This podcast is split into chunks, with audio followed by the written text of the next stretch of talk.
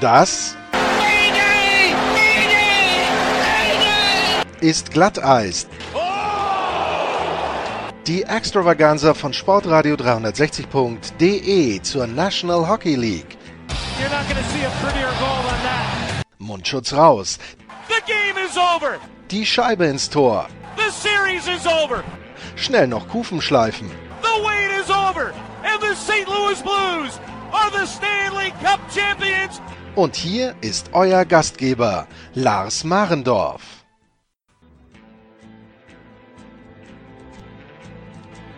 Hallo Hockeyfans und willkommen bei Glatteis, dem NHL Talk. Folge 33 der Saison 2019-2020. Und die Saison ist gerade erst einen Monat alt.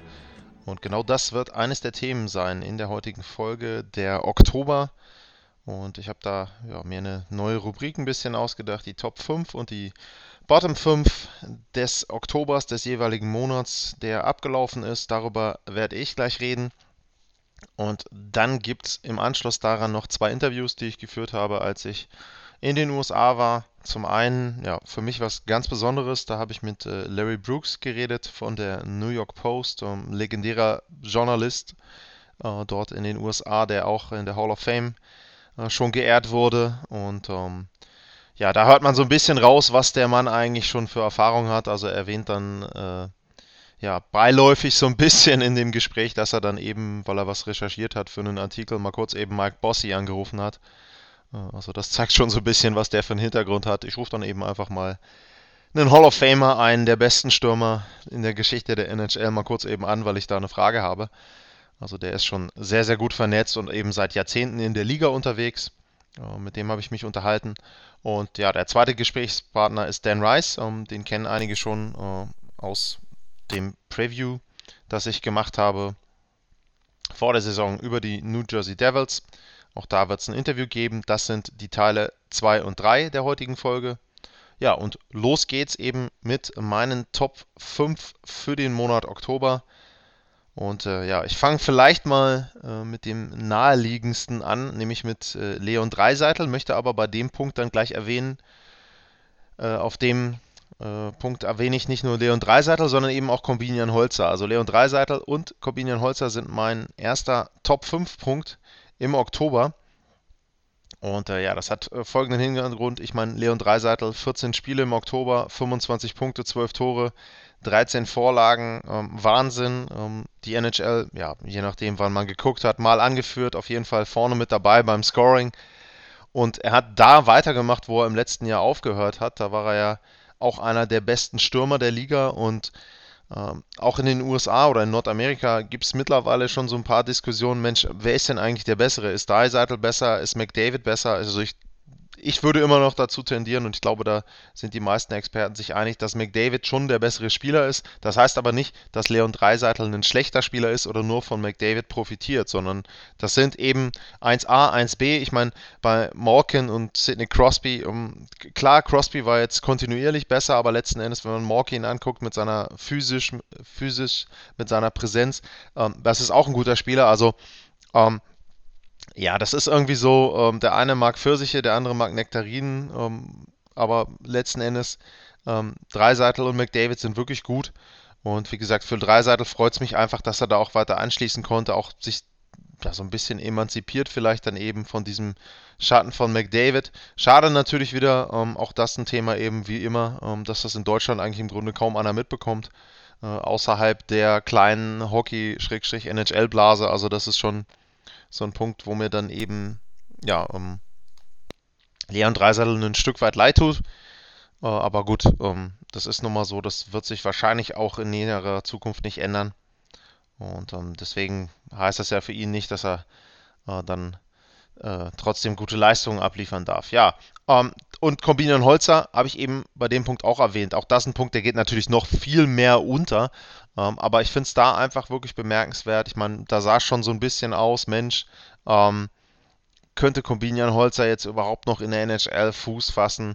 Der war ja zwischendurch ein bisschen raus, auch mit seiner Verletzung. Und der hat sich jetzt wieder reingearbeitet bei den Anaheim Ducks, hat wieder Spielzeit bekommen, hat auch die meiste Spielzeit bekommen im Prinzip, seitdem er im zweiten Jahr in Toronto war.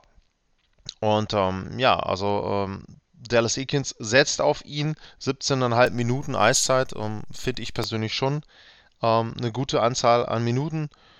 Und deswegen Korbinian Holzer sei an dieser Stelle auch mit erwähnt, sehr, sehr positiv aus deutscher Sicht, dass er da eben auch wieder gut bei den Anaheim Ducks spielt. Ja, zweiter Punkt bei meinen Top 5 sind die Boston Bruins.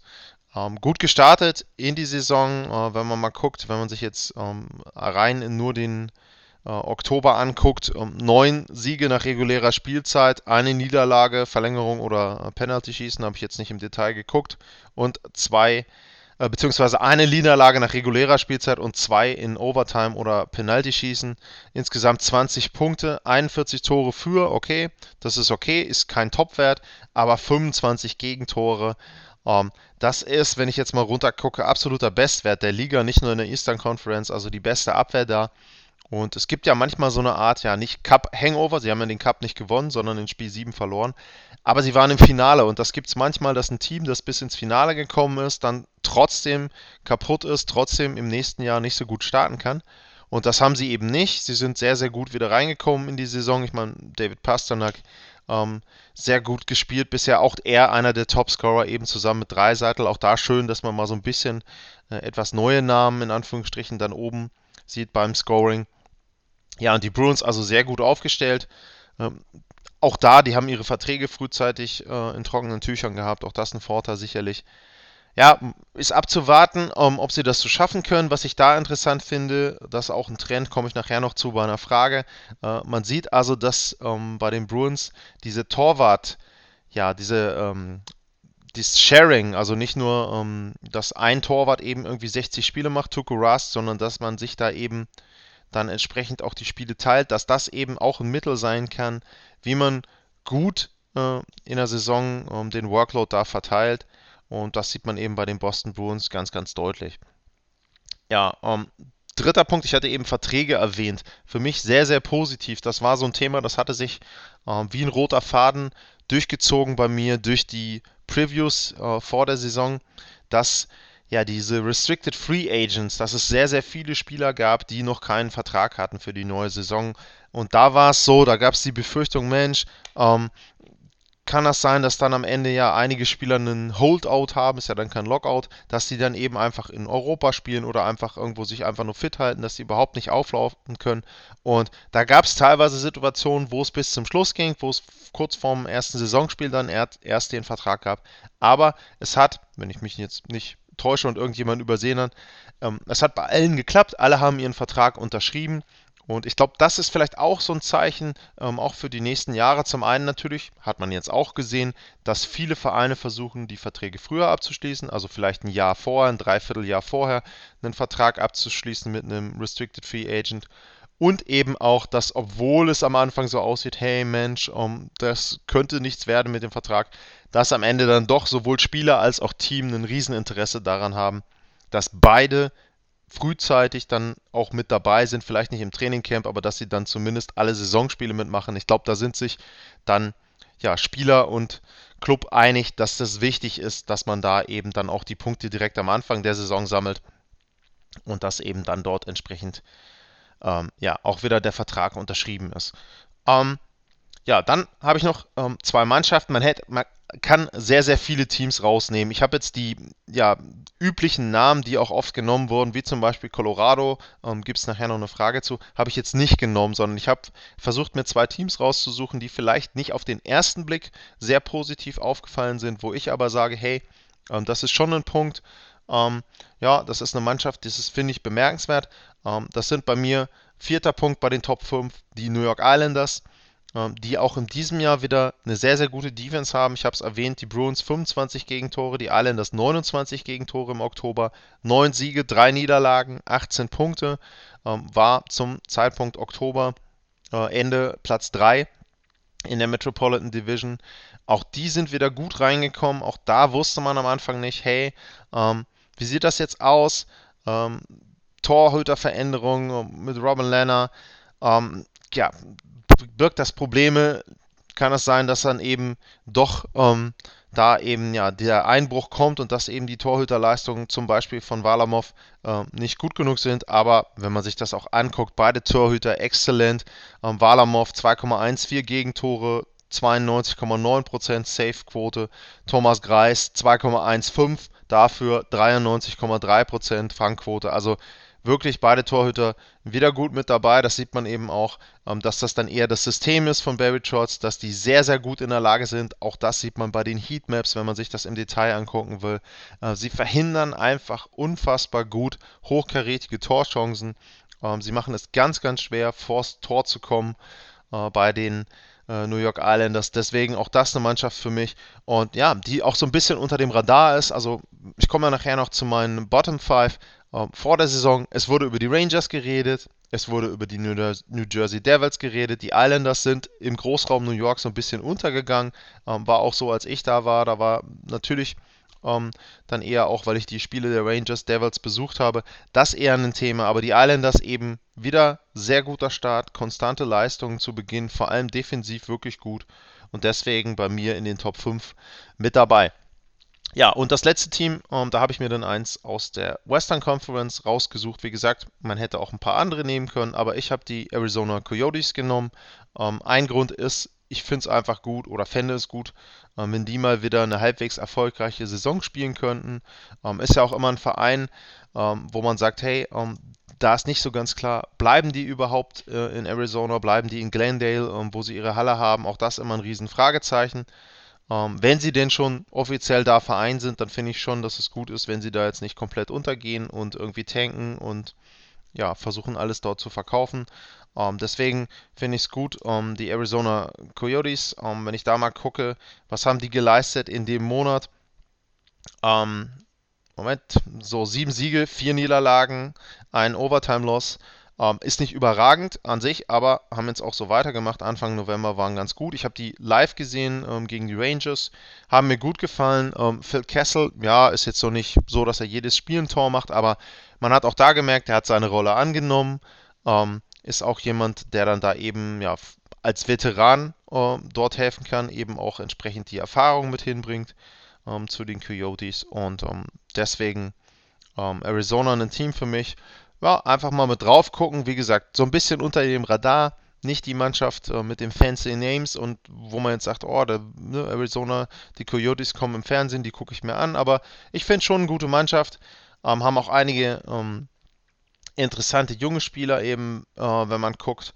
Und ja, da sind die Coyotes schon ein Team, was ich einfach mal erwähnen möchte. Und wenn man eben schaut, also allein die Namen Nick Schmaltz, Connor Garland, okay, Clayton Keller eben, jemand, der jetzt auch Leistung zeigen muss, mittlerweile dann doch schon ein paar Jahre mit dabei. Ich meine, Oliver Ekman-Larsen, auch das, der geht auch immer unter, also weil er eben in Arizona spielt.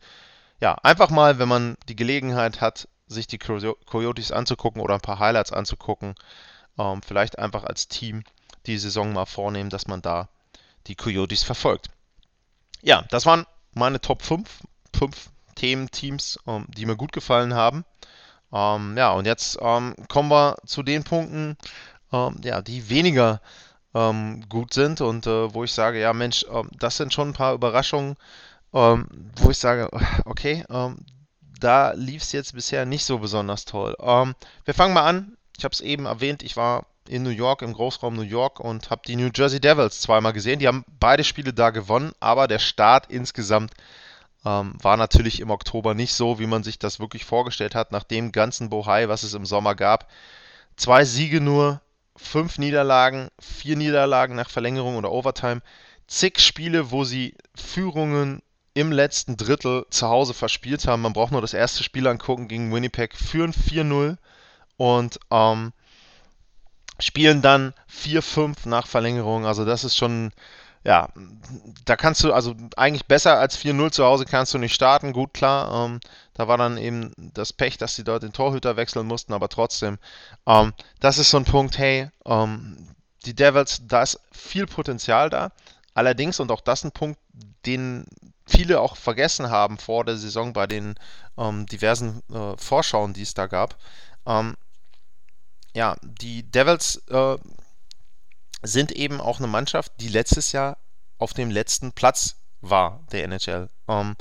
Das darf man nicht vergessen und das ist eben auch so ein Punkt, da kannst du natürlich an 2, 3 Stellschrauben drehen, aber trotzdem wirst du nicht sofort wieder einen Contender haben. Deswegen New Jersey vorsichtig sein, positiv zum Beispiel jetzt auch Anfang November. Wayne Simmons hat sein erstes Tor gemacht, auch der hat mir so ein bisschen leid getan. Ich habe ja da dann eben 2 Spiele gesehen, sehr, sehr viel Einsatz, sehr viel auch ja, versuche da, seinen Mannschaftskollegen zu helfen. Der ist auch einer, der in der Mannschaft gut ankommt. Also das merkt man auch in der Kabine dann. Das ist jetzt keiner, wo die Jungs sagen, hey, Moment mal, warum hast du immer noch kein Tor gemacht und so weiter, sondern die merken, der will auch für seine Mannschaftskollegen etwas leisten, der will dort helfen, der versucht alles Mögliche zu machen und hat eben bisher das Pech gehabt, dass er noch nicht viel getroffen hat. Wollen wir mal schauen für ihn. Eben positiv, hat jetzt das erste Tor gemacht Anfang November. Also New Jersey Devils, Oktober war nicht gut, vielleicht auf einem guten Weg. Im November warten wir da mal ab. Ja, und Devils ist ein gutes Stichwort und da sind wir dann schon ja, bei meinem nächsten Bottom-5-Thema. Dabei sei erwähnt, das gilt jetzt wirklich erstmal für den Oktober.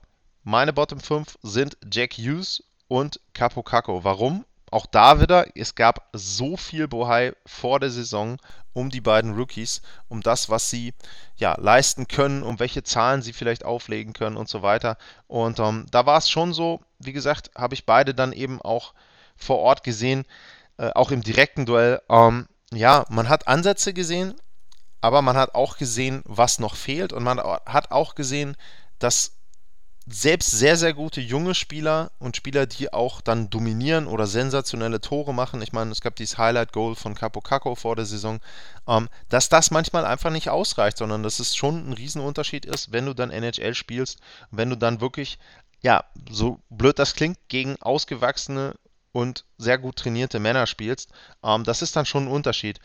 Jack Hughes hat dann endlich sein erstes Tor auch gemacht, das habe ich auch live gesehen, also da hat man eben auch gemerkt, hey, da fiel dem eine Riesenlast von den Schultern, natürlich auch wieder schöne Geschichte dann direkt vor der Familie.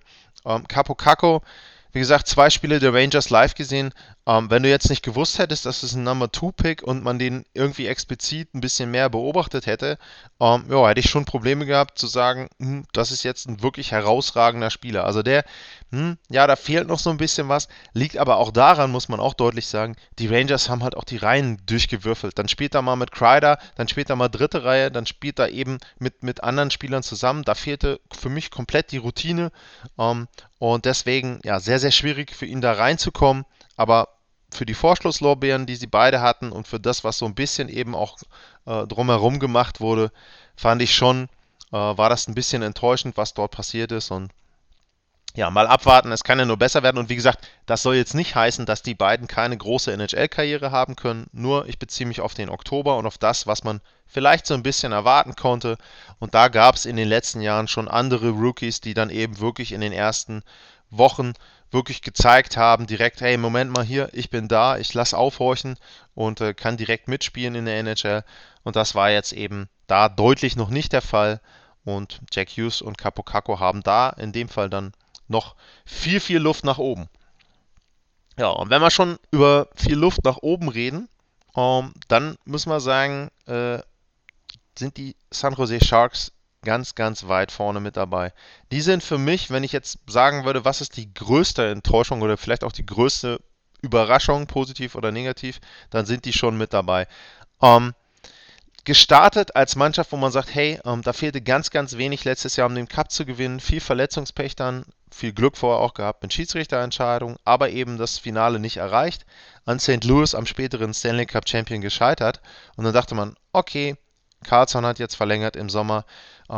Couture ist gegangen, okay, aber du hast trotzdem eben die Möglichkeit, dort mit dem Kader den Stanley Cup zu gewinnen. Es sind viele gute Spieler verpflichtet worden und da kannst du eben dann entsprechend den Titel jetzt auch gewinnen, kannst einen Run nochmal machen, auch mit dem Kader. Joe Thornton zurückgekommen, und bei Patrick Marleau wusste man am Anfang nicht, was da so passiert und ob er dann eben auch entsprechend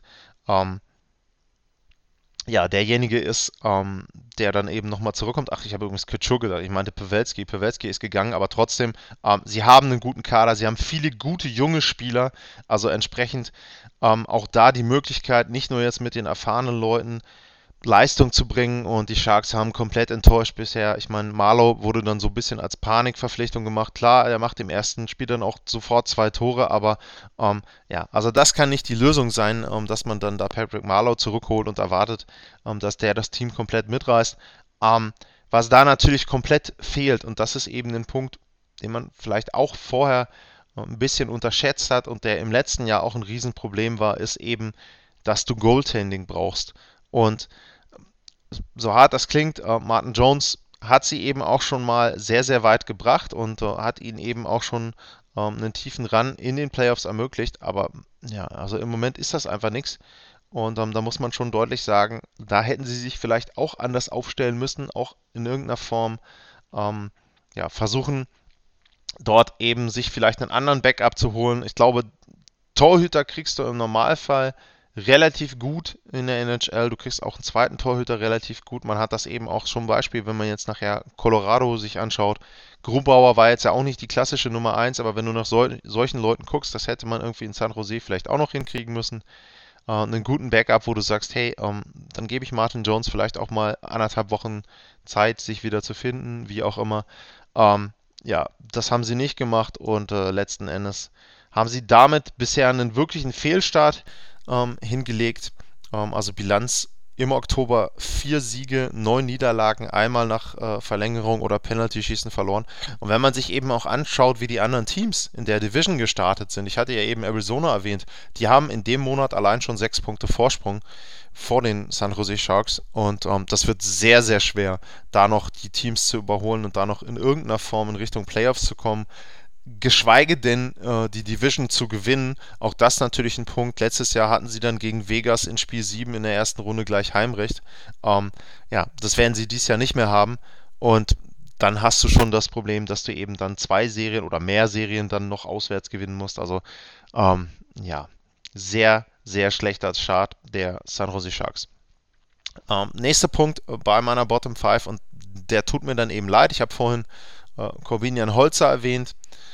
Das negative Beispiel, was deutsche Eishockeyspieler in der NHL betrifft, ist dann eben leider Tobias Rieder. Letztes Jahr 67 Spiele für Edmonton, 0 Tore, 11 Vorlagen. Das war schon enttäuschend. Da hatte man nicht unbedingt erwarten können, dass er überhaupt nochmal einen Vertrag bekommt. Dann hat er jetzt das Glück in Calgary. Ja, die kennen ihn, zumindest der Coach kennt ihn. Könnte man vermuten, dass er da vielleicht die Chance jetzt nutzen kann. Hat auch ein Tor gemacht in den 10 Spielen, aber die Flames wollten ihn dann doch nicht halten, haben ihn gewaved, wobei es ein bisschen strange Situation, also sie haben ihn im Grunde ja, freigestellt und andere Teams hätten ihn picken können und jetzt ist er aber doch noch im Kader, aber er wird im Moment halt einfach nicht eingesetzt und ja, sehr, sehr schwierige Situation für Tobias Rieder und so wie Korbinian Holzer da nochmal die Kurve gekriegt hat, so ist eben im Moment das die Frage, ob das ja, Tobias Rieder nochmal gelingt, ob der noch in der Lage ist, in der NHL sich nochmal richtig reinzuspielen. Ich meine, klar, ist noch nicht so alt, 27, aber das ist eben so ein Punkt, wo du jetzt ja schon an der Grenze bist, wenn du jetzt nicht wieder spielst und wenn du jetzt nicht zeigst, dass du mit dazugehören kannst, dann wird es sehr, sehr schwer, da überhaupt nochmal in die NHL, in irgendeinen NHL-Kader mit zurückzukommen. Ja, und bei meiner Bottom 5, letzte Punkt sind dann, ja, und das ist ein bisschen überraschend, die Tampa Bay Lightning. Tampa Bay letztes Jahr, ja, das Überteam schlechthin, ich meine 62 Siege, klar, haben wir alle drüber geredet, dann der Crash in den Playoffs 0-4 gegen die Columbus Blue Jackets und jetzt hat man natürlich gedacht, dass die in diesem Jahr vielleicht ein bisschen versuchen, ja, zu pacen, also ein bisschen den Fuß vom Gas zu nehmen und ja auch halbwegs vernünftig durch die Regular Season zu kommen. Auch das gilt ja immer noch. Für die zählt es eigentlich erst ab den Playoffs. Allerdings musst du trotzdem sagen, es wäre schon gar nicht so schlecht, wenn sie zumindest Heimrecht in der ersten Runde haben. Und da sind wir dann auch schon wieder beim Punkt. Wenn man sich jetzt anguckt, Oktober, 6 Siege, 5 Niederlagen, 2-mal nach Overtime Penalty-Schießen verloren, insgesamt 14 Punkte. Das ist in der Division Platz 6.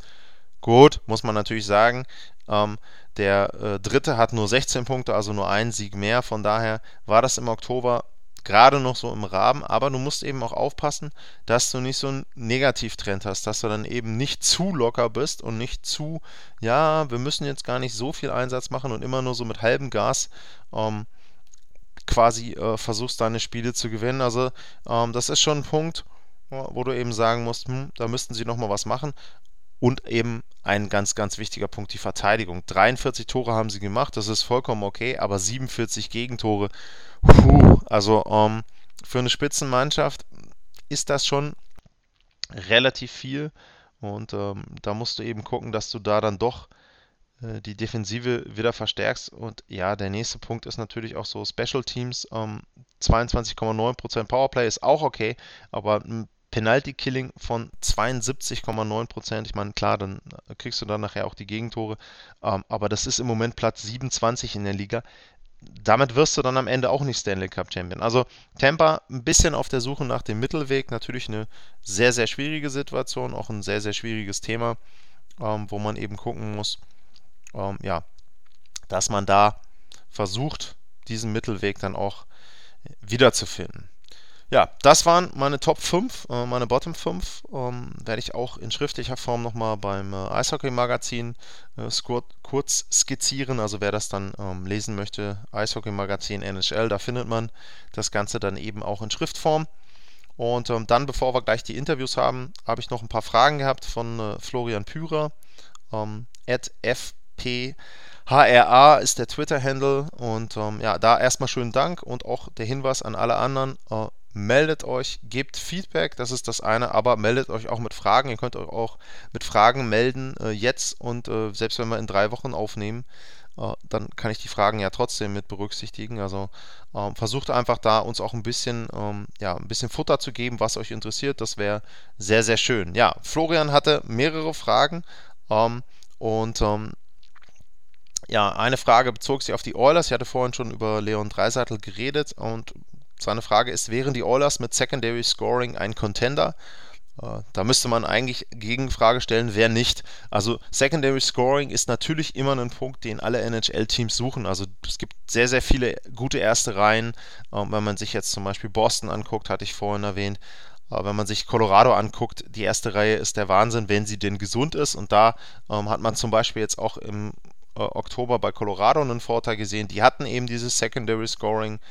Da war auch die erste Reihe noch gesund, weitgehend, und dementsprechend waren sie direkt vorne in der Liga. Jetzt haben sie das eben nicht mehr, jetzt wird es ein bisschen schwieriger, und bei den Oilers ist ganz klar, dass die natürlich versuchen, dort einen Mittelweg zu finden, wie kann ich Draisaitl und McDavid einsetzen und wie kann ich da vielleicht auch die Spielzeit verteilen.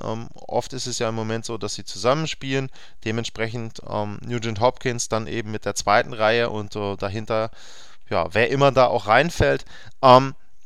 Natürlich versucht Ken Holland in seinem ersten Jahr dort auch irgendwie Secondary Scoring zu bekommen. Ich meine, man könnte jetzt argumentieren, dass er mit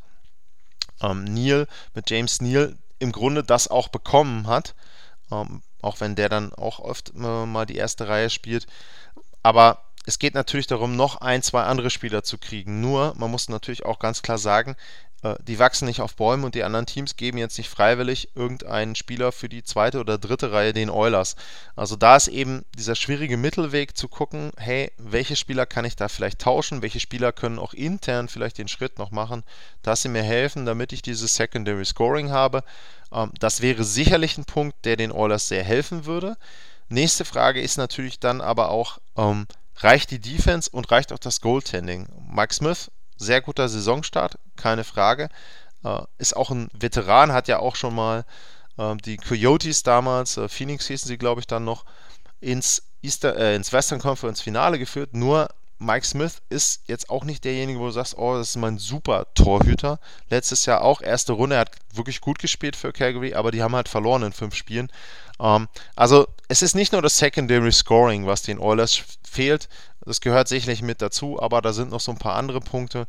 Contender würde ich sie selbst mit guten Trades dieses Jahr nicht sehen. Sicherlich eine Mannschaft, wenn es wirklich gut läuft, behalten die das Heimrecht, vielleicht Platz 2 dann in der Division. Ich würde da schon die Golden Knights vorne sehen als Team oder eben dann auch entsprechend vielleicht noch jemand anderer.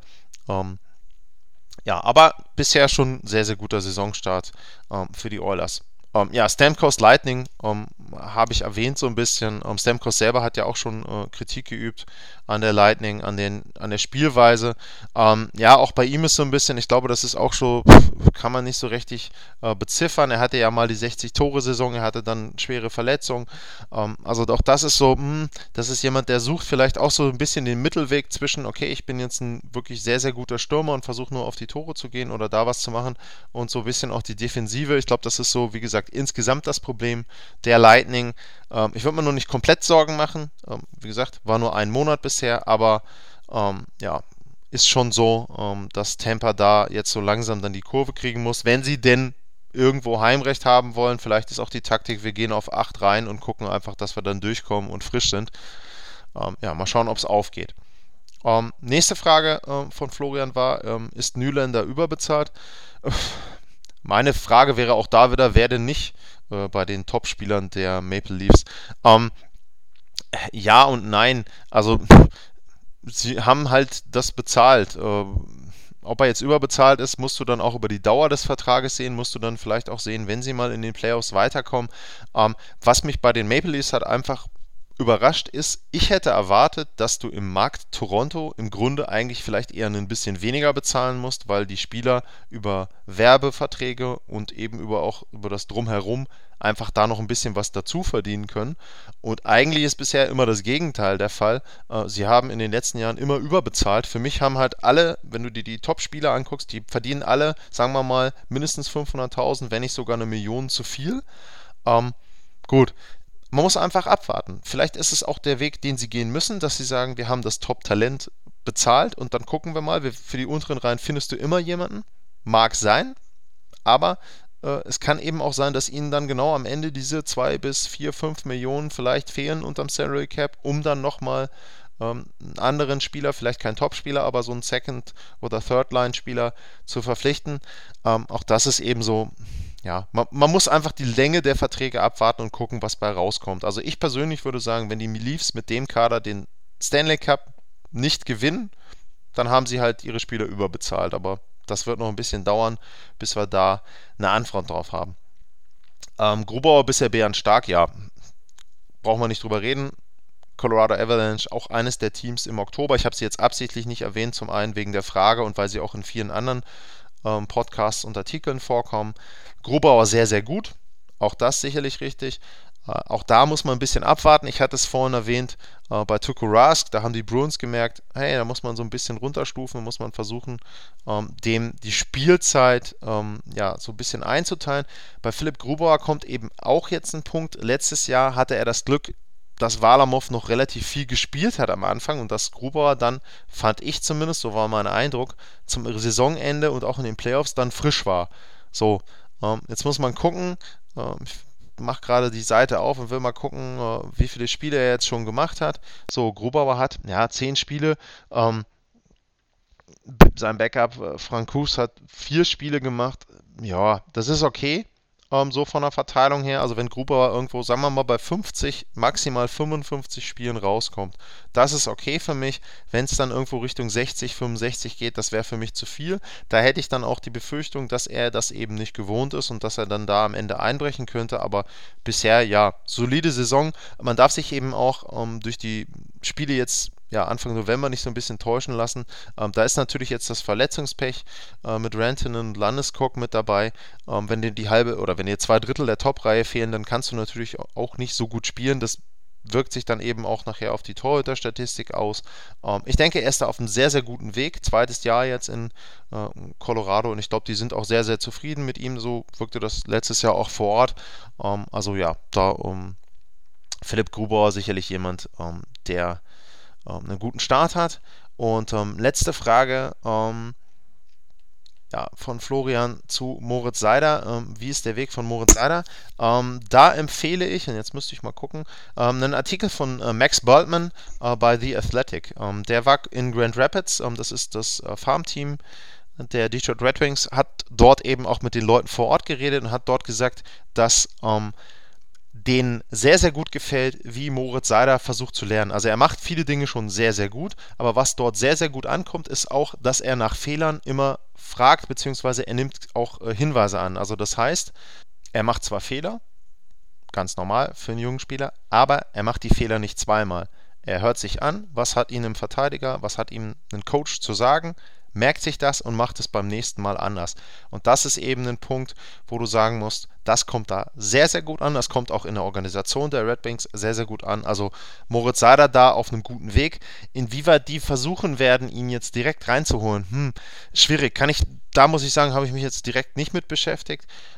Kann mir aber vorstellen, dass es durchaus irgendwann Richtung Saisonende mal die Idee geben wird oder auch in der Mitte dann, dass man ihn für ein paar Spiele mal hochholt und einfach mal guckt, weil die Red Wings, wenn ich da jetzt nochmal gucke, Ende Oktober muss ich mir nochmal mein Standing hier aufmachen, sind natürlich ein Team, 4 Siege, 9 Niederlagen, ja, die sind schon weit weg von den Playoffs, also da gibt es auch nicht mal so den Gedankengang, hey, vielleicht kommen wir doch irgendwie dahin, deswegen natürlich da die Chance, dann zu sagen, okay, komm, den schmeißen wir jetzt nochmal rein für ein paar Spiele, gucken uns das Ganze einfach mal an, aber da muss man eben schauen, also konkret, dass sie ihn jetzt hochholen wollen, habe ich nichts gehört, aber wie gesagt, ich war im Großraum New York unterwegs, die Red Wings haben da nirgendwo gespielt, deswegen habe ich da jetzt auch nicht mehr Insider-Informationen.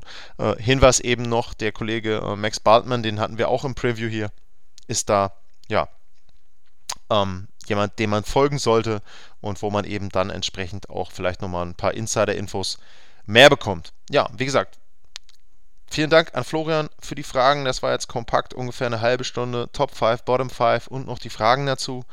Und jetzt im Anschluss gibt es dann die beiden Interviews, Larry Brooks, Dan Rice und die New York Rangers, New Jersey Devils. Viel Spaß damit und ja, ansonsten bis zum nächsten Mal.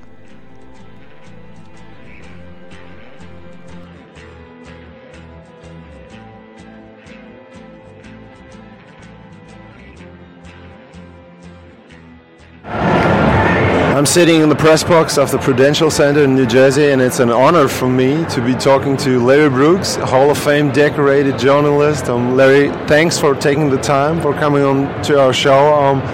Larry, I just saw your notebook, and it's old school, but to me it's really cool the way it looks like you're making notes throughout the game. So after so many decades you've been covering hockey, what is still fun for you to come to a game and cover the NHL, cover the players there? Which it's fun for me and interesting for me to cover the next generation and the one after that and the one after that, while still having one foot in the old generation. Like, you know, for instance, a couple of weeks ago I was working on a story and I called Mike Bossy, who I had covered. When I broke in, Bossy actually was on the second team I covered.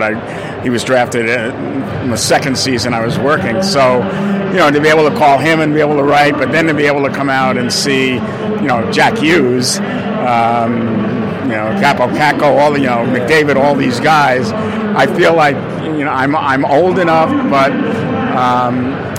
I'm old enough now that I've seen a great deal of the history of the game.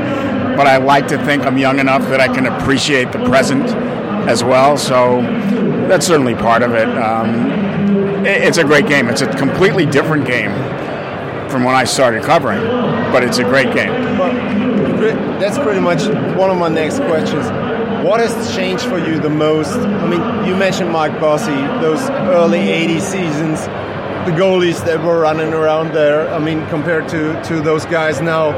The speed now of the game. If you should point to 1, 2, 3 things that are most obvious for you that have changed throughout the years. Well, the speed is most obvious, but right along with that is the loss of physical play. Honestly, it was a much more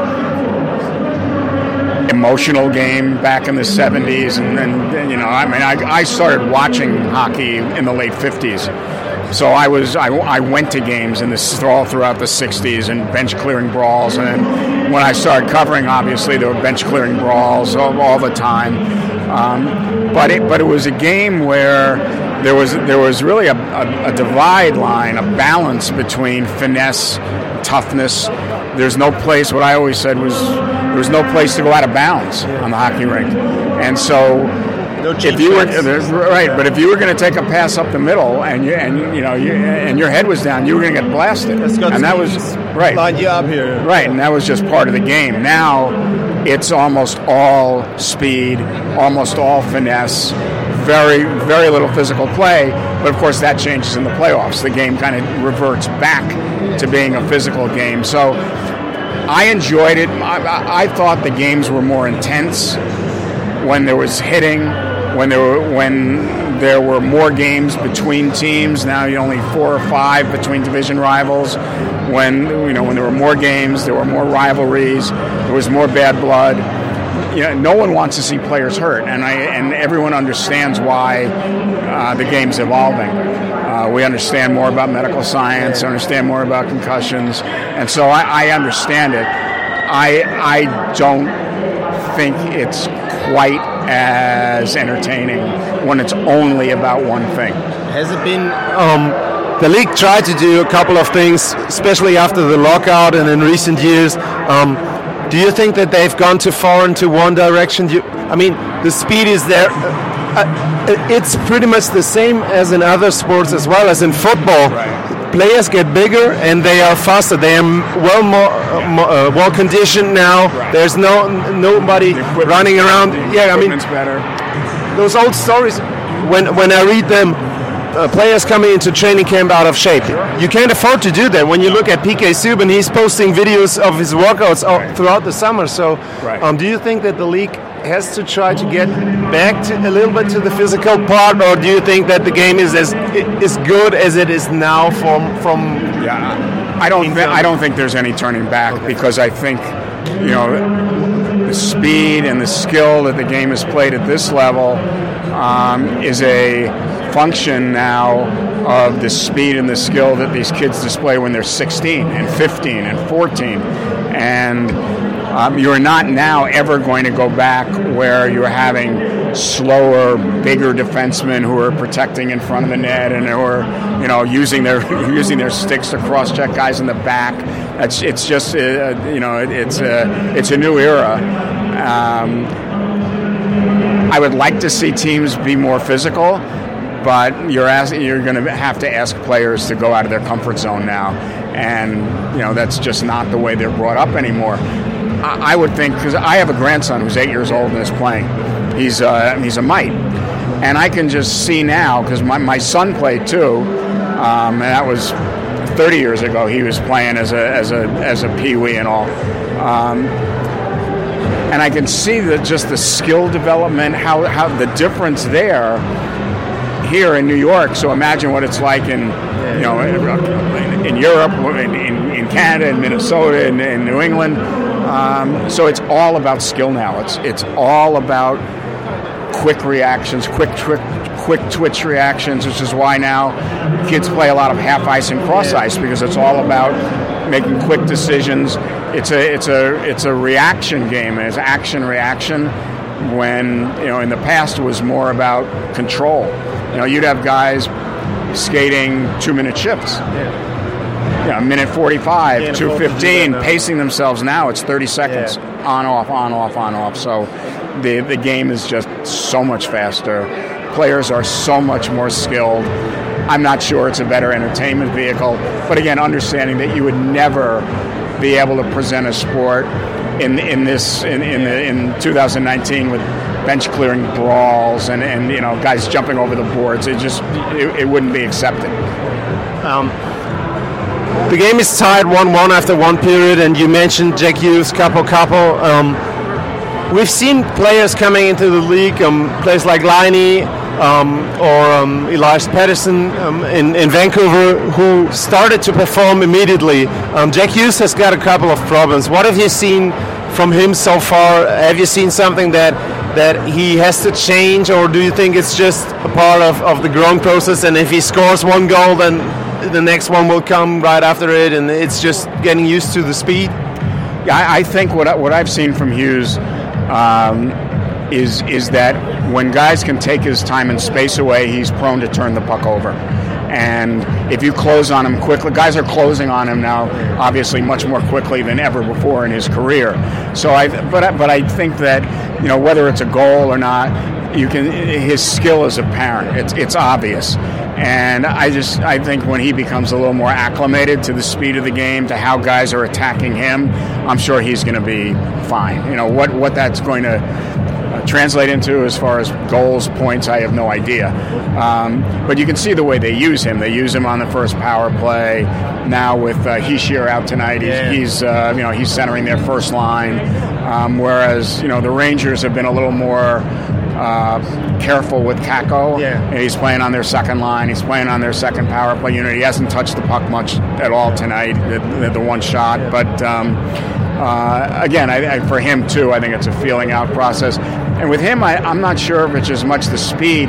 He's a much bigger body. But he's playing against the much bigger bodies than he's ever played before, so he's not quite been able to control the puck one-on-one, bull his way through. But again, when I watch him at practice every day, his skill is obvious as well. They're both going to be big-time players, whether they're big-time players this year, next year, 2 years from now. You know, each guy develops differently. And when you look at the teams, the path both teams are taking, do you think that it's going to be 2-3 years when we see both teams lining up against each other in the playoffs? Is that a possibility for you? Yes, I wouldn't expect the Rangers to make the playoffs this year. Next year, who knows? The Devils, I think, are trying to straddle the line about trying to, you know, build, because, you know, with kids like Hughes and Hischier and Gusev and Zach, I mean, they have a lot of younger players, but bringing in Subban, signing Simmons, Taylor Hall, which, you know, pending free agent, there has to be a product. There has to be a reason for Taylor Hall to stay. So I think they're trying to straddle the line, and I think for them, they need to turn it around fairly quickly. I mean, you know, you don't want to make too much out of 6 games, but it's 6 games and they haven't won. And it's tough to dig a hole, because the rest of the year you're just trying to dig out. You can't afford any bad losses, and so they need to stop this now. The owner obviously is very heavy into promoting Subban, very heavy into promoting Hughes. It's tough to do that if you're you know, and also ran as a team. You need to be relevant as a team to be relevant, I think, on social media. So I think the Devils are kind of looking more at the present. The Rangers are looking a little bit more at the future. Larry, thanks for your time. Thanks for talking hockey. It's fun to talk to a guy who's covered the league for so long, and thanks for coming on the show. Thanks. I'm happy to do it. Thanks.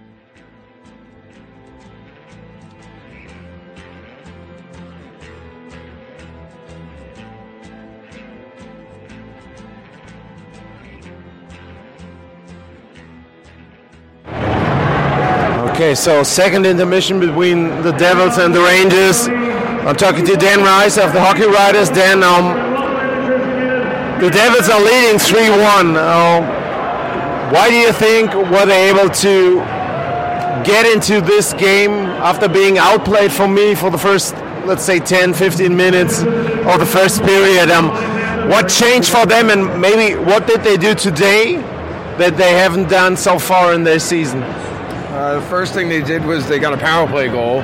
That's huge for them. They had been 0 for 20. I think that helps bring a little confidence. But I think even before that, like you said, maybe around for me, it was the halfway point of the game where they really started to play with passion, and they just seemed like they had more tempo to their game. And you get a couple of goals that maybe is the case usually in those situations. And so far, so good. They got a lead at home again, which has been a problem, but at least they're getting the leads. Coming from behind.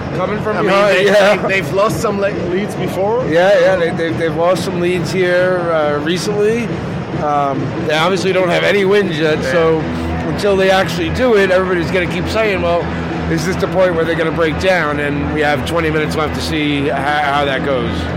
You mentioned the power play, but the penalty killing as well. The Rangers are 0 for 4, I guess, so far. So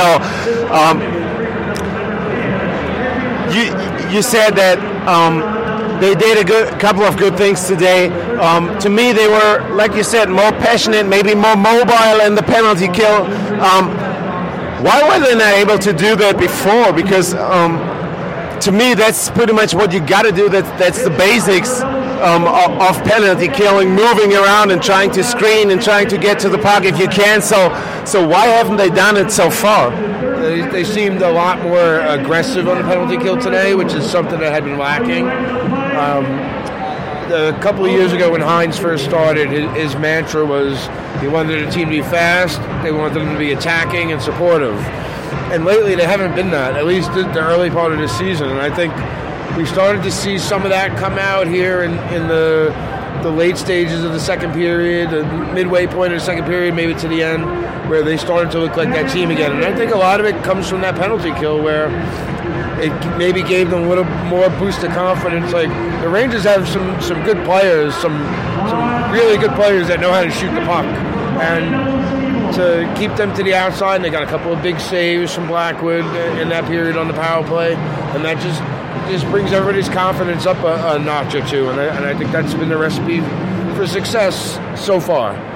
There were two other important scenes to me. The first one, I didn't really understand why Taylor Hall made that check, because that, to me, that is a clear-cut hit to the head. He left his feet. He put an elbow into the head of the Rangers player. We talked about it there with the other German guys.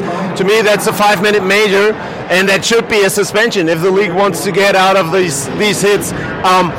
It didn't really make sense to me at all to make such a hit, especially for him as a finesse player. So how did you see that scene there?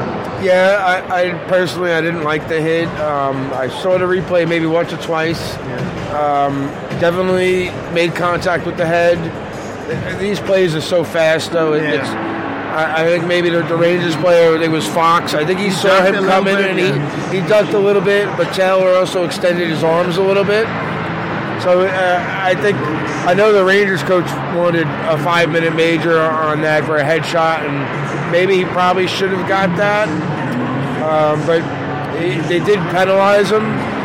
It'll be interesting to see if he gets at least a call, a fine, I guess worst-case scenario for the Devils would be hearing, but I think Taylor himself is still trying to find that next gear, that next level where he can, when he's on, he's really flying around the ice, and I think maybe he hasn't hit that yet, and he's trying to do some other things to maybe bring that into his game or bring his game up to that level to try and overcompensate.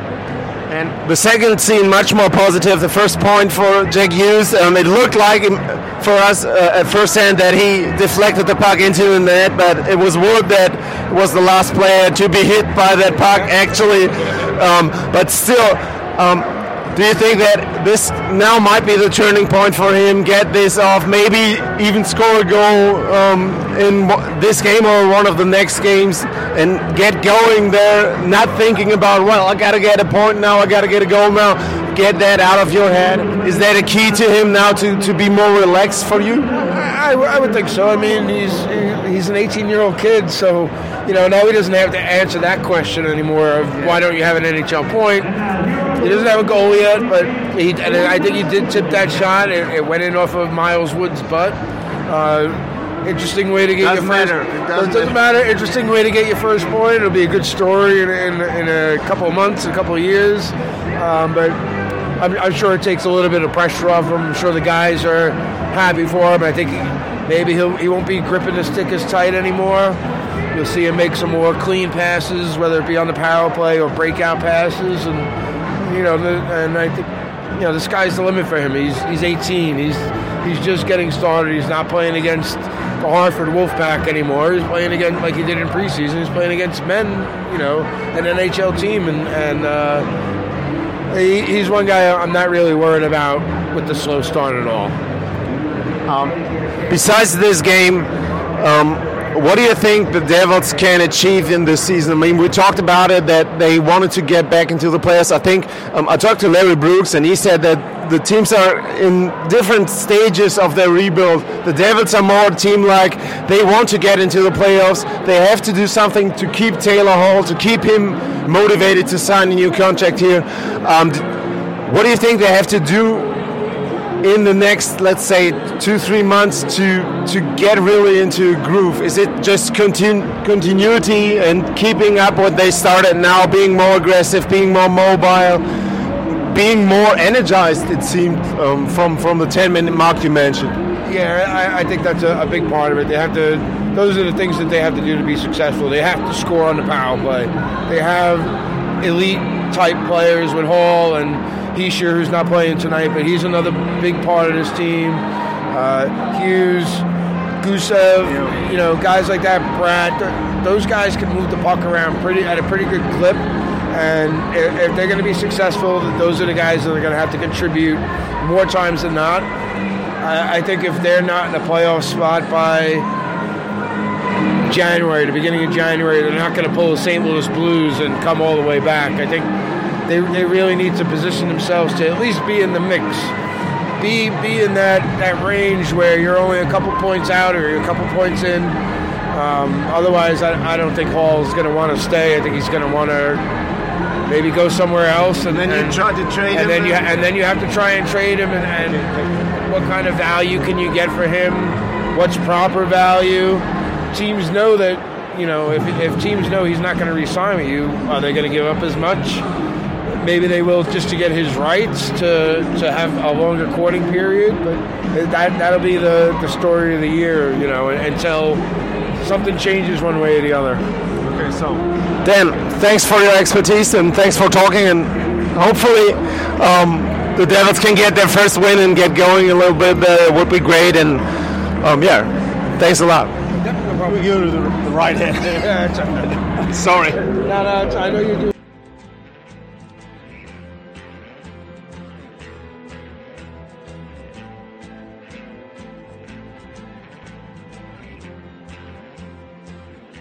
An dieser Stelle nochmal ganz kurz die Hinweise auf die Möglichkeiten, uns zu unterstützen. Erstens, @Lars_Mar bei Twitter. Zweitens, ratet uns bei euren Podcast-Plattformen, wo ihr uns hört, wo ihr uns abonnieren könnt. Und drittens, patreon.com/Glatteis. Dort könnt ihr uns auch finanziell ein bisschen unter die Arme greifen. Vielen Dank. Ciao. Das war Glatteis, die Extravaganza von Sportradio 360.de zur National Hockey League. Folgt uns auf Twitter, liked uns auf Facebook, abonniert uns auf iTunes. For the first time in their history, the St. Louis Blues are the Stanley Cup champions.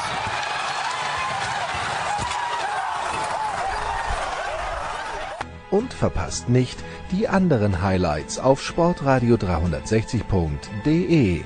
Wie zum Beispiel die Big Show, jeden Donnerstag neu. Good morning, good afternoon and good night Boston!